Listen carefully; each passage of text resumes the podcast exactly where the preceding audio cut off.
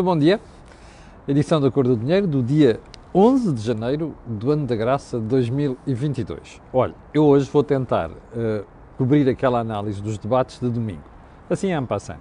E depois, uma boa parte de, do programa de hoje, pensava eu, ia ser ocupado com a análise dos debates de ontem, que foram debates muito interessantes. Mas, um, entretanto, a atualidade também não vai parando noutras áreas, nomeadamente na económica, e hoje vou-lhe mostrar como é que hum, o governo silenciosamente, nos casos e noutros, noutros casos de forma descarada, vai fazendo campanha para ver se influencia aquilo que é a sua decisão sobre o voto um, no dia 30 de janeiro. Já lá vou. Tem a ver com a economia, com a história dos números divulgados ontem pelo INE, que o Sr. Ministro da Economia acha impressionantes, ok? A gente já vai ver qual é a impressão que aquilo nos causa. Bom, antes de tudo isto, vamos para o período de ordem do dia e, e, eu vou começar por onde? Vou começar por onde? Por um, um, uma, um debate ou uma conversa que vi entre Adolfo Mesquita Nunes, uh, ex-CDS, e Mariana Mortágua.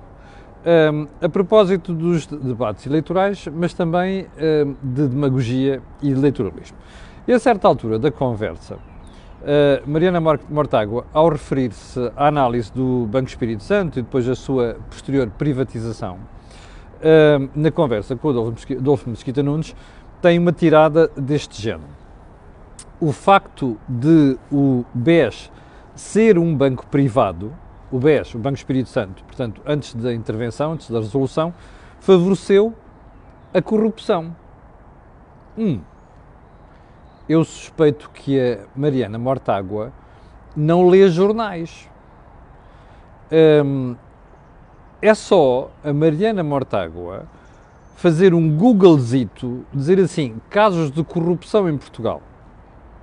E ela vai perceber que a corrupção não escolhe setores, privado ou público. Mais, convinha que alguém lembrasse à menina Mortágua que esta corrupção, que ela chamou, no caso do BES, uh, praticada pelo presidente do BES e do Grupo Espírito Santo em concubinato com quem? Com o Estado, não é? Porque tudo isto surgiu de um modelo económico. O Jorge Marrão e o Joaquim Aguiar costumam analisar isto com muito detalhe, ok? Um modelo de negócio errado para o crescimento da economia, que é este concubinato entre o Estado e os privados as empresas. É bom não esquecer isto. E é bom que a menina Mortágua não esqueça quem é que esteve à frente desta brincadeira.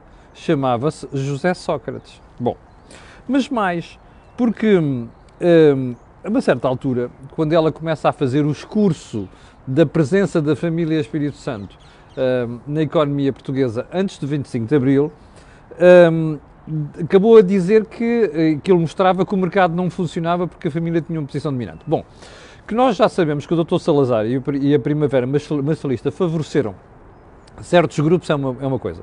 Mas era bom também lembrar que isso não é mercado, não é?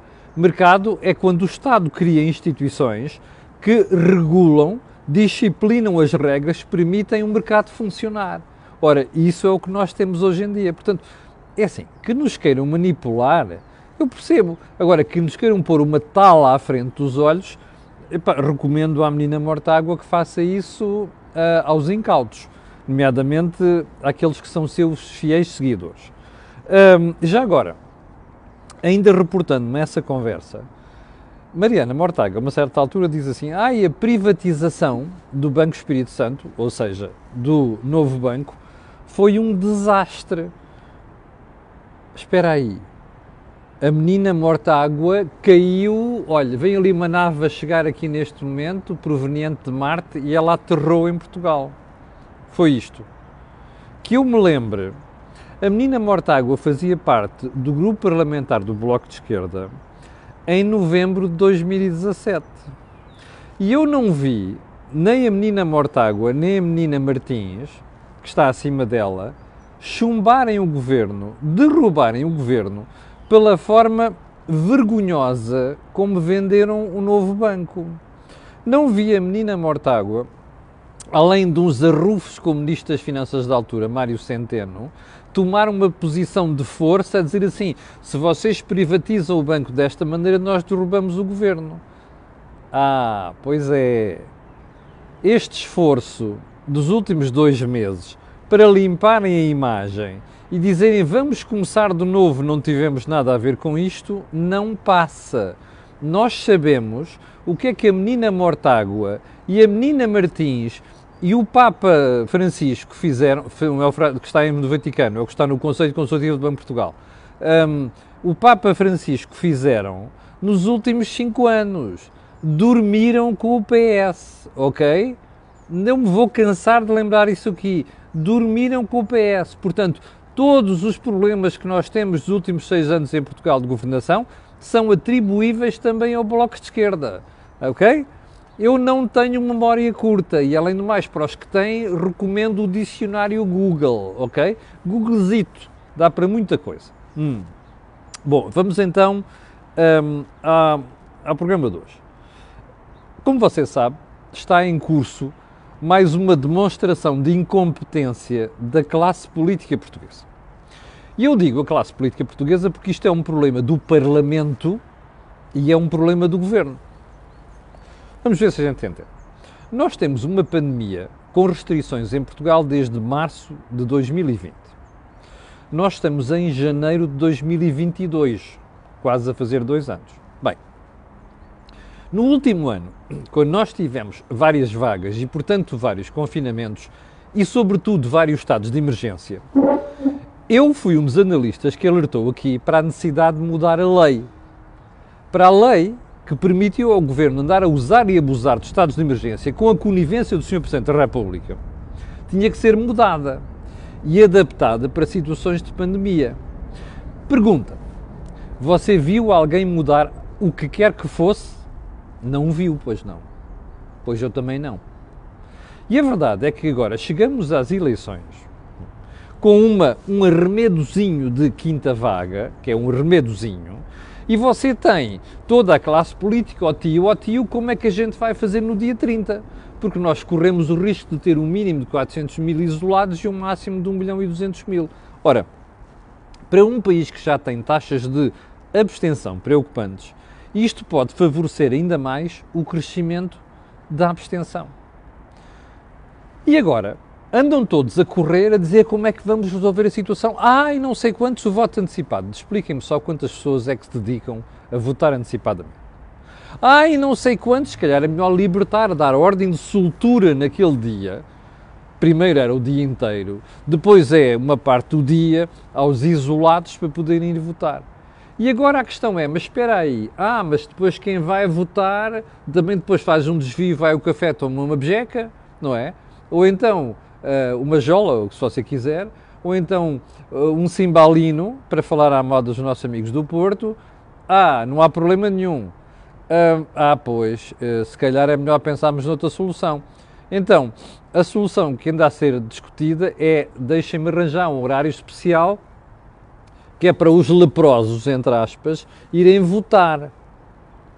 Percebeu isto? Ah, mas espera aí. Não, se calhar é melhor arranjar mesas de votos específicas ou secções de votos específicas para os leprosos irem votar. Desculpa lá. Você acha que isto é de uma democracia adulta? Isto é de gente que passa a vida a discutir questões de lana caprina, ajudados por uma boa parte da comunicação social, que só discute questões de lana caprina e depois deixamos os verdadeiros problemas por resolver. Está a perceber? Bom, e agora, entretanto, já metem os associações de municípios, eu não sei das quantas, bom, e anda tudo às aranhas. Isto, meus queridos amigos, é Portugal no século XXI. Não se planeia uma única coisinha, um niquinho, percebe? Prefiro não utilizar a expressão do Dr. Eduardo Catroga, célebre aqui há uns anos na campanha eleitoral. Nem uma porcaria pequenininha se planeia. Isto é tudo a correr em cima, do, a decidir em cima do joelho e a correr atrás do prejuízo. Bom, aliás, como você viu ontem, a senhora ministra Van Dunen já, já admitia que pudesse haver um horário diferenciado. Entretanto, já sabemos, acho que é a manchete de hoje do, do Jornal de Notícias, que, eh, que diz que os, os autarcas propõem mesas de voto só para infectados e regime drive-thru. Enfim, enfim, andamos aqui a correr atrás do prejuízo. Bom, vamos seguir para bem. Então vamos lá às magníficas um, às, aos magníficos feitos do governo. Ontem, o INE divulgou os números do terceiro trimestre do ano passado. E então, um, uh, o, ministro Cisa Vieira enviou um comunicadozinho, ministro da Economia, para as redações, onde se mostra impressionado com o desempenho da economia. E essa, essa impressão, quando eu vi aquilo, porque entretanto nem notícia no meu jornal, no Jornal de Negócios, eu olho para aquilo e digo assim, espera aí, mas o, o, o, o Pedro Cisa Vieira está a fazer um elogio à Irlanda? Assim, passou-me de repente pela cabeça, espera aí, impressionante Epá, só pode estar a falar da Irlanda, sei lá, ou da República Checa, ou outro lado qualquer. Não, estava mesmo a falar de Portugal. Bom, então o que é que impressionou o Sr. Ministro da Economia? Eu, eu vou-lhe dizer, que é para não haver aqui qualquer dúvida, até citando os números do INE, deixe-me lá dizer. Bom, então é assim. Um, o INE reportou um, uma subida de 15,7% das exportações, eh, um ritmo que supera de muito os 2,8% de outubro. Curioso é que também reportou uma subida de 32,3% das importações, que por acaso também supera o valor de outubro, que era 17,5%. Estamos a falar do quarto trimestre, não estamos a falar do terceiro, como eu disse há bocadinho, peço desculpa. Um, já houve alguém aqui que me alertou que eu disse terceiro trimestre peço desculpa. Bom, primeiro ponto estes números não estão dessazonalizados. O que é que isso quer dizer? Isto não desconta aumento, o aumento brutal de preços que tem registrado nos últimos meses. Bom, mas já agora, para você ver como é que elas mordem é? e porque é que de vez em quando as pessoas deviam ter um bocadinho de juízo e não fazer estas figuras, eu vou-lhe mostrar aquilo que é a manchete do, aliás, uma das manchetes do Diário Notícias de hoje. E ficam os meus parabéns ao Diário Notícias porque como você vê aqui neste fundo azul, onde estão os contentores, as exportações recuperaram, é verdade, mas, primeiro ponto, já agora deixa-me mostrar-lhe, cá está, o DN, bom, as exportações recuperam, mas pouco. Atenção a este ponto, déficit comercial volta a níveis pré-troika. Bom, mas para você não dizer que eu sou má língua e por isso é que eu dou os parabéns ao Diário Notícias, foi o único jornal hoje que teve o cuidado de fazer isto. Isto é o gráfico do comportamento das exportações desde 2010 até agora. Ora, está a ver este déficit que aqui está? Era o déficit em 2010, déficit comercial. Está a ver o déficit que aqui está? É o déficit atual. Bom, você dirá assim, Camilo Lourenço, como você até percebe um bocadinho disto, mal, mas percebe um bocadinho disto. Epá, o problema não é só o déficit comercial, é o déficit da balança corrente. Pois é, porque isso inclui serviços, inclui trans, transferências. Ah, mas esta está equilibrada. Sim, a verdade é que já esteve muito superavitária e aos poucos isto vai deslizando. Moral da história. Epá, não vale a pena. Ah, só um pormenor. Em 1978, em 1983, e em 2011, sabe porquê é que nós tivemos de chamar primeiro o FMI e depois a Troika? Porque nós perdemos o controle daquilo que é a nossa relação com o exterior. Quando você tem um déficit, você está a endividar-se face ao exterior. Porque não pode deixar de comer, certo? Para pagar as importações. Bom, é por isso que este indicador tem que ser olhado com cuidado. Mas, obviamente, este indicador evaporou-se da análise do Sr. Ministro da Economia por como, como quem você sabe, por quem eu tenho estima pessoal. Bom, não vale a pena fazermos estas figuras. Eu sei que nós estamos a escassas semanas das eleições, dá jeito de dourar a pílula, dá jeito de ocultar as coisas, mas a realidade é o que é. Já agora, para a gente não se descuidar, olha, vou-lhe mostrar mais uma manchete. Esta, perdoa-me hum, a, a imodéstia, mas é do meu jornal, do Jornal de Negócios. E diz assim: o Tesouro terá de subir o prémio para manter a dívida atrativa. Eu não sei se você tem estado a acompanhar o comportamento das taxas juros nos mercados. Apesar da insensatez do BCE, continua a tirar dinheiro para a economia. Ok? Então o que é que isto quer dizer? As taxas estão com tendência a subir ligeiramente. O que o Jornal de Negócios está a dizer é que o Tesouro vai ter de subir aquilo que é a remuneração que vai pagar para poder captar dinheiro dos investidores. O mesmo é dizer, o custo de financiamento já está a subir. O mesmo é dizer, a dívida, o custo da dívida está a subir. E só um pormenor para você não se descuidar. Quando o custo da dívida sobe para o Estado, sobe para as empresas e, adivinhou, para si. Está a ver o problema que nós temos em mãos? Destes problemas não se fala. A gente vai cantando estas coisinhas que dão jeito para ganhar eleições no dia 30 de janeiro. Certo? Esteja atento. Já agora uma coisa, não esqueça que você é que pôs esta maltinha lá e os disparates têm, têm sempre um pai. Bom, mas o senhor Ministro da Economia devia ter reconhecido ontem que, apesar das coisas estarem paulatinamente a regressar à normalidade para o período pré-pandemia, 2019, a economia está a abrandar. E naturalmente, porque nós temos em curso uma quinta vaga que, quer se queira, quer não, por causa das restrições, está a afetar e ainda vai afetar mais a economia nos, nos próximos tempos. Portanto, não vale a pena estarmos aqui a dourar a pílula, a dizermos, dizer que estamos no melhor dos mundos porque nós temos um problema grave.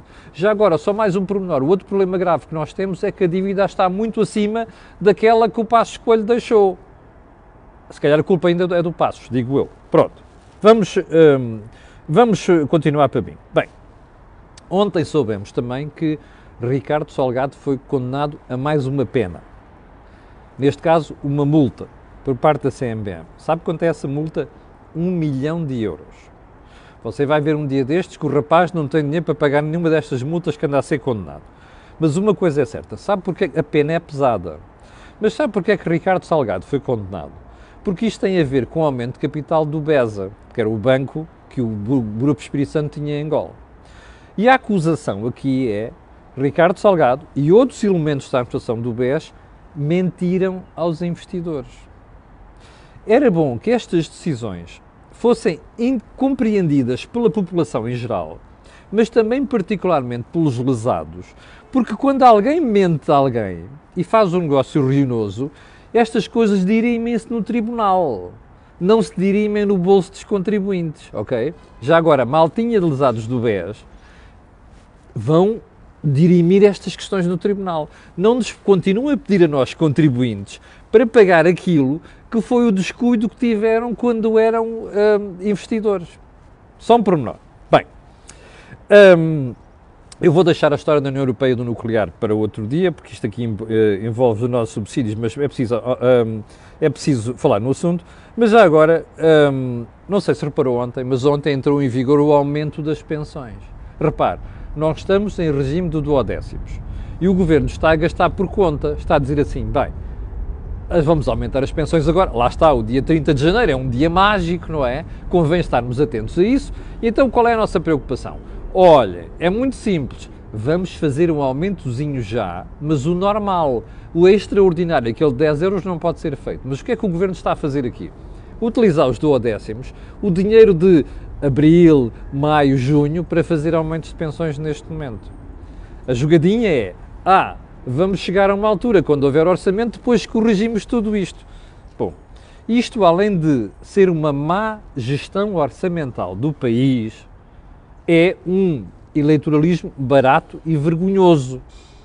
Se calhar convinha que a rapaziada da oposição estivesse atenta a estas coisas, para as ir denunciando. Já agora, o que eu denunciei atrás sobre a história toda do, uh, do, da, da, da, do eleitoralismo do Sr. Ministro da Economia, parece que a malta da oposição anda distraída, anda preocupada com prisões perpétuas e coisas do género. Ah, só mais um pormenor, não sei se você tem reparado, mas nos debates, finalmente a malta começou a discutir matérias que interessam. Vamos ver isto a seguir. Mas, como já reparou também, os próprios moderadores parece que andam a ouvir os críticos cá fora. Não são nas televisões, que eles nas televisões não dizem porra nenhuma disto, está a perceber? É, e não é apenas a cor do dinheiro que diz, há outras pessoas a dizerem esta brincadeira, a chamarem a atenção para os, para os moderadores. É que os moderadores já começaram a pegar, vá lá ver os debates, já começaram a pegar em alguns dos temas que nós vamos falando aqui. Pelo menos a nós e outras pessoas. Valha-nos isso. Pelo menos há cabecinhas abertas de começar a preocupar com estas coisas. Mas já agora, em relação às pensões, eu quero-lhe mostrar uma outra manchete.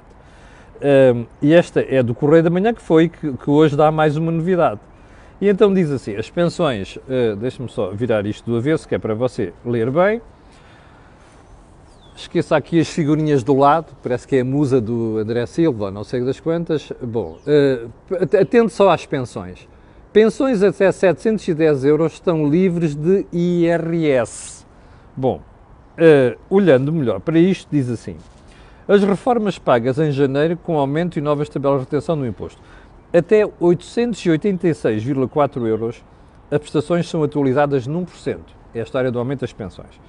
Aposentados que recebam mais de 5.318 euros têm os valores congelados. Bom, há uma pergunta que tenho para lhe fazer. É óbvio que a gente compreende que os rendimentos mais baixos vão ficando isentos de IRS. Mas você sabe também que na economia não há almoços grátis, não sabe? Não, não é só na economia capitalista. Na economia socialista também não há almoços grátis. Bom, uma perguntinha de algibeira. Sabe quem é que paga os almoços grátis? Não são? Não sabe? Adivinhou? Você. Ou seja, para nós termos progressivamente rendimentos aqui mais em baixo, isentos de IRS, é preciso ir buscar o dinheiro a algum lado. Porque a despesa do Estado continua elevadíssima para 2022 vão ser, está sentado, 100 mil milhões de euros. Ouviu bem? 100 mil milhões de euros de despesa. Portanto, alguém vai ter que pagar esta marmelada. Chama-se você, que está no ativo e tem salários acima disto. E, portanto, quanto mais estas. É bom termos conta, tomarmos nota disto. Quanto mais isto for acontecendo, mais se paga cá em cima. Esquece? Não esqueça disso. Bom. Vamos lá seguir para mim. Um, vamos para os debates. Então, ontem houve três. Primeiro, eu já vou aos debates de domingo, não analisei ontem. Isto é uma análise muito sumária. Ontem houve três. Inês Souza Real versus Catarina Martins. Primeiro ponto. Inês Souza Real entrou a pé juntos. Quis encostar Catarina à crise orçamental. Mas até conseguiu. Aliás, o que é de inteira justiça, porque a Catarina e o Jerónimo são os responsáveis pela queda do governo e pelo caso do chumbo do orçamento, certo? Conseguiu fazer isto. O problema é que Catarina Martins esteve muito bem numa parte do debate.